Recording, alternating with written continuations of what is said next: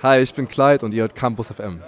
Du machst ja jetzt schon echt, echt lange Musik. Da hat sich uns die Frage gestellt, wie eigentlich dein allererster Auftritt ausgesehen hat, ob das irgendwo daheim im Wohnzimmer war oder irgendeine andere Location. Also mein allererster Auftritt war, ich glaube, da war ich 18, ähm, also mit meiner eigenen Musik. Habe ich mit einem Kumpel zusammen gemacht. Paulino heißt der, der ist lustigerweise ziemlich erfolgreich auf TikTok geworden in der Zwischenzeit. Und wir haben damals zusammen studiert äh, auf einer Musikuni und haben eben diesen Auftritt gemacht in, in irgendeiner Bar in, in Neukölln in Berlin. Ähm, und dann waren da irgendwie 10, 10, 15 Leute da, unter anderem unsere Family. das weiß ich noch.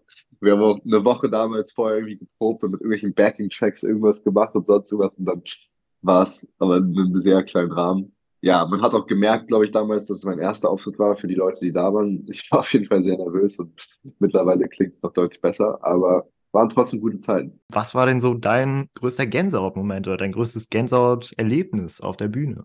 Ich glaube, das war, als ich das erste Mal in Berlin so eine richtige Headline-Show quasi gemacht habe. Das war vor anderthalb Jahren. Da haben wir einfach in Berlin einen Auftritt auf die Beine gestellt da hatte ich dann auch schon Musik draußen und einige Hörer und das war dann das erste Mal, dass ich gesehen habe, wow, da sind jetzt Leute, die für mich gekommen sind, um meine Musik zu hören, weil während der Corona-Zeit hat man halt die ganzen Zahlen gesehen, aber man hatte nicht so richtig die Verbindung zu den, zu den Menschen und das war dann das erste Mal, wo ich auf der Bühne stand und irgendwie die Leute ihre Handylichter rausgeholt haben, mitgesungen haben zu meinen Songs und ich richtig gemerkt habe, wow, die Leute sind voll am Start, die feiern, was ich mache und so habe ich es dann zum ersten Mal erlebt.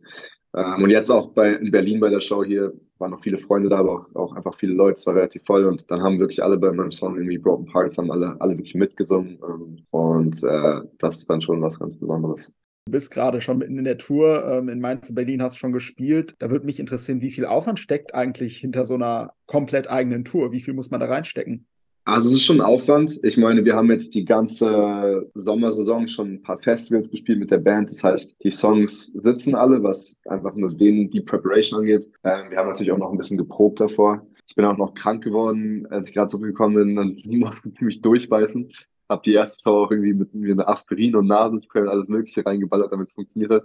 Aber ähm, ja, das macht ja auch irgendwie Spaß. Und dann natürlich habe ich zum Glück ein Management und eine Booking-Agentur, die sich dann darum kümmern, dass es mit den Venues alles passt, dass irgendwie der Sprinter gebucht wird, wenn man von A nach B fährt und sowas.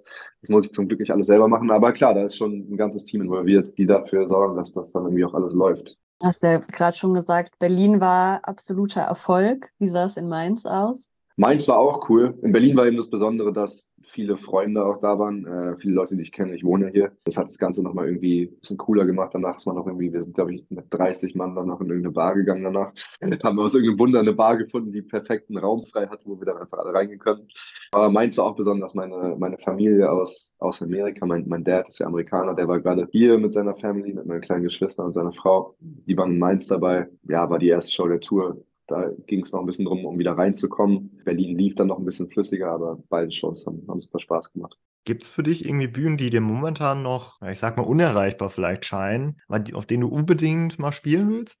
Also ein großes Ziel von mir, was schon von Anfang an war, als ich angefangen habe, Musik zu machen, ist das Lollapalooza Berlin. Ich glaube, das war so eine der Sachen, die mich inspiriert haben, Musik zu machen. In the first place. Es war 15, 16 war ich das erste Mal auf dem Festival und habe damals die ganzen DJs gesehen, die irgendwie vor tausend Leuten gespielt haben. Und ich war so, ja, ich will, ich will auch einen Song machen, der irgendwie da gespielt werden kann. Äh, und habe dann angefangen zu produzieren und dachte auch erstmal, ich werde irgendwie DJ, bis ich dann irgendwie auch angefangen habe zu singen und alles Mögliche. Deshalb, ja, das Lollapalooza Berlin, einfach weil Berlin meine Heimatstadt ist. Also die Mainstage am besten, das wäre so das, das große Ziel. Und ich hätte es sogar fast schon mal geschafft. 2021 wurde ich gebucht auf Lollapalooza und dann ist es ausgefallen wegen Corona. Aber ja, next time gonna be bigger and better better. Deshalb, das so, also es gibt viele Bühnen, auf die ich gerne, auf die ich gerne will, aber das wäre so das erste Ziel, wo ich mir denke, that would be amazing. Jetzt hast du gerade schon äh, DJs angesprochen. Ähm, mich würde mal interessieren, ob du privat auch tatsächlich Musik hörst, die stilistisch so ist wie deine eigene, oder ob du vielleicht sogar Genres hörst, die man bei dir dann gar nicht erwarten würde. Also auf der einen Seite ja, ich höre schon Künstler, die auch ähnliche Musik machen. Also ich, ich höre jetzt nicht so viel Pop, Popmusik, also ich höre jetzt nicht so viel Popmusik, die jetzt im Radio läuft zum Beispiel. Also ja, ich weiß auch nicht, ich höre ich hör auch jetzt nicht so wahnsinnig viel balladige Sachen, aber ich höre schon einige Künstler, die auch so Indie, Bedroom Pop, so ein bisschen experimentelle Sachen machen und das mit Pop kombinieren. Ähm, aber ich höre auch viel Hip-Hop. Ich habe in letzter Zeit sehr viel Drake gehört, mehr R&B, lastigere Sachen. Ich höre so eine bunte Mischung aus allem. Aber genau, meine eigenen Songs höre ich tatsächlich sehr selten, beziehungsweise ich höre eigentlich immer nur meine unreleaseden eigenen Songs und in dem Moment, wo die dann draußen sind, dann kann ich die meistens gar nicht mehr hören, weil in der Promo-Phase man die so viel hört und irgendwie postet und was weiß ich was, dass, dass ich dann irgendwie müde bin von den, von den Sachen. Ähm, aber genau, ich freue mich immer auf die unreleaseden Songs und höre die so lange, bis ich, bis ich die nicht mehr hören kann. Gibt es dann da äh, irgendeinen Künstler, irgendeine Künstlerin, wo du sagen würdest, so das ist vielleicht so der größte Einfluss für deine Musik gewesen oder halt auch irgendwen, mit dem du dann in der Zukunft irgendwann mal gern zusammenarbeiten möchtest? Ob es jetzt so einen Künstler gibt, weiß ich nicht, das ist voll schwer, finde ich. Aber ich würde sagen, zwischen Coldplay äh, hat mich früher sehr inspiriert, weil ich einfach finde, die machen sehr pure Musik, da steckt wahnsinnig viel Emotion dahinter, aber auch Kanye, wenn ich mir an irgendwelche, wenn ich an irgendwelche Produktionen denke, ich finde ihn sehr inspirierend von seiner Kreativität. Ich bin irgendwie auch großer G-Easy-Fan. Mit ihm habe ich irgendwie Lust zusammenzuarbeiten. Das ist so einer meiner Dream Collabs. Ich weiß nicht wieso, aber ich hatte mega Bock, irgendwann mal mit G-Easy einen Song zu machen. Drake inspiriert mich momentan auch sehr. Ähm, aber ich habe auch zum Beispiel vor kurzem einen Künstler entdeckt. Kamal heißt der. Der ist noch ein bisschen kleiner, aber ein UK-Artist, der auch ein bisschen ähnliche Musik macht wie ich. Finde ich sehr, sehr cool. Ich entdecke immer neue Künstler andauernd und äh, denke mir, oh, das ist cool, das ist cool und werde dann inspiriert manchmal. Ähm. Du machst ja auch viel mit oder für andere. Ähm, Gibt es denn da auch so den Moment, in dem du sagst, boah, eigentlich würde ich das jetzt gerade doch lieber selber machen? Das gibt's schon. Also es hängt davon ab, was für ein Künstler das ist. Ähm, aber manchmal ist man in einer Session und schreibt einfach einen Song, jetzt nicht unbedingt für einen selbst, und dann macht man irgendwas und man merkt so, oh, den Song fühle ich komplett. Und dann kommt schon so ein bisschen der Gedanke, ah, eigentlich will ich diesen Song haben. Äh, aber oft schreibe ich eben auch für, wenn es um irgendwie so Pitch-Sachen geht, dann sind das halt wirklich so Dance-Pop-Songs, die dann doch so weit weg von meinem Arts-Profil sind, dass ich mir denke, ja, okay, da stehe ich jetzt auch nicht als Künstler dahinter. Was nicht heißt, dass ich den Song nicht feiere, aber halt einfach eine ganz andere Sache ist, was auch vollkommen fair ist. Wenn du Songtexte schreibst, hast du da bestimmte Orte, an denen du dich aufhältst, also wo du kreativ wirst?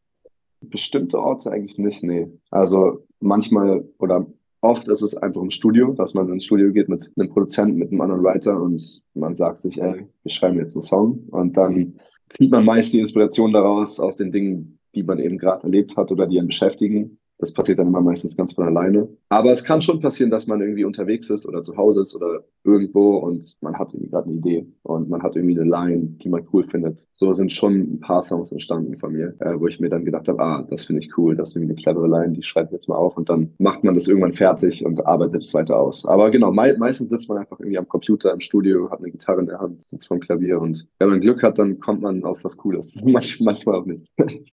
Ein super erfolgreicher Song, den du abgegeben hast, war ja der DNTM-Titeltrack, White Lies. Ja, ja. Und äh, uns interessiert da, wie sich das für dich angefühlt hat, als du das dann das erste Mal im Fernsehen dann so gesehen hast oder gehört hast das war schon, das war schon sehr cool. Ich glaube, das erste Mal habe ich es dann gesehen auf Instagram tatsächlich, aber da wurde dann eben der, der GNTM-Teaser gepostet und dann war da eben Heidi Klum, die dazu irgendwie gedanced hat. das war schon ein cooler Moment auf jeden Fall. Und dann lief der, lief der Song eben auch oft auf der Werbung auf ProSieben und sowas. Und man, man ist eben so drin in dem Ganzen, man, man arbeitet viel und macht viel und dann, wenn die Sachen passieren, dann, dann kommen die irgendwie und man weiß es manchmal gar nicht so wertzuschätzen, weil man eben so hart dafür arbeitet, was man gerade erreicht. Aber wenn man dann mal einen Moment sich nimmt und sich überlegt, überlegt, vor fünf Jahren hätte ich, würde ich mich jetzt irgendwie anschauen und ich hätte gerade den Song geschrieben für GNTM, dann kann man schon irgendwie sehr stolz auf sich sein. Und ja, war auf jeden Fall, war sehr cool. Du lebst ja in, äh, sowohl in LA als auch in Berlin. Ich meine, ist natürlich schon mal ein Unterschied. Die Frage, die wir uns dazu stellen, gibt es für dich einen Unterschied zwischen den beiden äh, Musikszenen, also der amerikanischen und der deutschen? Hat man es hier in Deutschland irgendwie einfacher oder wie sieht das aus? Es gibt auf jeden Fall einen Unterschied. Ich finde den Unterschied jetzt auch gar nicht mal so krass von, den, von der Qualität der Leute. Also ich bin, ich bin halt vor, vor zwei, zweieinhalb Jahren das erste Mal rübergefahren, ähm, weil ich mir dachte, okay, ich habe jetzt einfach Bock, das zu machen. Ich, mein, ich bin auch halb Amerikaner, deshalb ist es relativ easy für mich rüberzugehen. Ähm, und ich habe mittlerweile da auch echt gute Leute kennengelernt, mit denen ich viel arbeite. Arbeite jetzt aktuell auch an meinem ersten Album eigentlich. Und da arbeite ich mit einem Produzenten, der eben in LA sitzt, sehr, sehr close. Ähm, deshalb ist es da, das, aus dem Grund ist es für mich sehr gut, mal rüberzugehen, weil er da sitzt. Und der einzige Unterschied für mich ist so ein bisschen, dass die Künstler, die so in meiner Lane sind, die ähnliches machen, die Künstler, zu denen ich aufschaue, die sind halt alle in LA oder viele von denen sind in LA. Das heißt, die trifft man halt einfach da. So, also ich meine, ich bin in Berlin noch vernetzter, würde ich sagen. Ich komme ja auch aus Berlin und ich kenne ja auch die meisten Artists irgendwie hier, die ähnliche Musik machen oder auch andere Musik machen, aber die hat man alle schon mal irgendwie getroffen. Und in LA ist es so, dass da nochmal dieses Becken viel größer ist von Leuten, die da sind und irgendwie, da sitzen halt die Besten der Besten, so weißt du, was ich meine? Äh, da kannst du theoretisch halt irgendwie Kanye treffen auf der Straße. Oder neulich bin ich mit meinem Homie vom, vom Gym nach Hause gefahren, ist wie Benny Blanco auf der Straße neben uns gelaufen, so. Und keine Ahnung, so, solche Sachen passieren halt nur da. Man muss jetzt nicht in LA sein, um coole Musik zu machen, überhaupt nicht. Ich finde in Deutschland die Musikszene ist auch mega, mega krass, gerade wenn es auch um viele so deutsche Newcomer geht. Finde ich mega nice, was gerade passiert. Wenn man englische Musik macht, habe ich halt das Gefühl, macht es mehr Sinn, in LA zu sein. So, wenn ich deutsche Musik machen würde, dann wäre Berlin so der Spot, glaube ich. Aber für englische Musik ist das vielleicht gar nicht so der Hauptmarkt hier. Besonders aktuell habe ich das Gefühl, dass deutsche Musik einfach sehr gefeiert wird, auch zu Recht so. Deshalb bin ich einfach gerne in LA. Und das Wetter ist gut, so. Das ist auch nochmal ein guter Pluspunkt. Besonders jetzt. Aber ich höre da raus, in Berlin bist du ja auch gerne. Da würde mich als Außenstehender oder Nicht-Berliner mal interessieren. Hast du irgendeinen Geheimtipp für uns oder einen Lieblingsort, wo du dich aufhältst in Berlin? Im Sommer bin ich sehr gerne am Hackschen Markt. Da ist so eine nice Wiese. Kann man sich sehr cool mit so ein paar Freunden hinchillen. Ansonsten, ich weiß auch nicht. Ich glaube, ich mag Berlin einfach, weil ich hier viele Freunde habe, äh, weil ich aus Berlin komme ursprünglich und die generelle Atmosphäre der Stadt irgendwie cool ist. Und ja, ich, ich habe, ja, jetzt wo du sagst, weiß ich, ob ich so einen, einen Ort habe, den ich beschwöre. Früher bin ich immer auf den Savini-Platz gegangen, das ist in, in Charlottenburg, in West-Berlin. Geht man abends raus und äh, man weiß nie, was passiert. Immer lustige Abende schon. Aber ja, sag Bescheid, wenn du da bist, dann, dann gebe ich dir noch mal ein paar Tipps. Jetzt bist du ja erstmal mit der Tour noch beschäftigt. Das ist bestimmt auch mega aufregend. Aber die Frage ist dann natürlich auch so, was passiert dann alles noch danach? Oder gibt es schon irgendwelche Pläne für das dann kommende Jahr oder irgendwas, was ansteht? Äh, ja, auf jeden Fall. Also neben der ganzen Tour-Vorbereitung und den Shows äh, bin ich jetzt eben dabei, einfach noch äh, ein paar Songs fertig zu machen, die dann alle aufs Album kommen. Und dann ist auch eben der Album-Drop geplant nächstes Jahr. Ich habe bis jetzt eigentlich immer nur so EPs veröffentlicht und das ist mein erstes größeres Projekt, was ich, was ich raushaue. Deshalb ist das auf jeden Fall spannend. Und dann geht auch schon die Planung los für die nächste Tour im nächsten Jahr. Äh, das, da sind wir gerade dran das war halt so die erste kleine Tour, um reinzukommen, um ein paar Städte zu spielen. Und genau, wir haben ein paar ganz coole Ideen für nächstes Jahr. Die sind aber alle noch in der Entwicklung. Also es wird nicht langweilig. Gibt es irgendwie eine, eine Main Message aller deiner? Also kann man das irgendwie generalisieren? All deine Songs haben irgendwie vielleicht eine Message, die du jemandem mit auf den Weg geben möchtest, den Leuten, die deine Musik hören? Ich glaube, meine Main Message ist einfach, dass irgendwie alles gut wird. Ich meine, ich schreibe meistens Songs, wenn ich irgendwie traurig bin und das verarbeiten muss. Und am Ende mache ich die Songs damit Leute, die durch was ähnliches durchgehen, irgendwie Comfort haben, relaten können. Weil ich weiß selber, wenn ich traurig bin und einen Song höre, der mir irgendwie aus der Seele spricht, geht es mir danach meistens besser. Das heißt, ich kriege auch, krieg auch manchmal Nachrichten von Leuten, die sagen, ey, deine Musik hat mir durch schwere Zeiten geholfen oder manchmal sogar Leute sagen, die, dass ich ohne deine Musik nicht mehr hier wäre, was dann immer halt voll krass ist zu lesen. Aber ähm, ja, das ist dann irgendwie, das erfüllt mich dann immer, weil ich weiß, so, das ist der Grund, warum ich es mache. Ich mache Musik, damit sie irgendwie Impact hat, damit sie irgendwas bewegt auf der Welt. Und wenn, wenn Leuten das so hilft, dann, dann tut's das auf jeden Fall. Ähm, das heißt, ja, ob es jetzt eine Main Message ist, dahinter weiß ich nicht. Ich verarbeite nur das, was ich erlebe und hoffe, dass es Leuten irgendwie weiterhilft. Ich hätte noch eine abschließende Frage, nämlich ob es einen Fakt über dich gibt, den man nicht erwarten würde bei dir.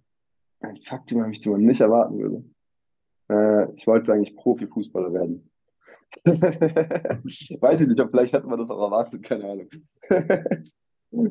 Wahrscheinlich der Traum von vielen erstmal. Aber, dann, dann, äh, ja. dann, dann, dann, dann, Knieverletzung. Nein, Spaß.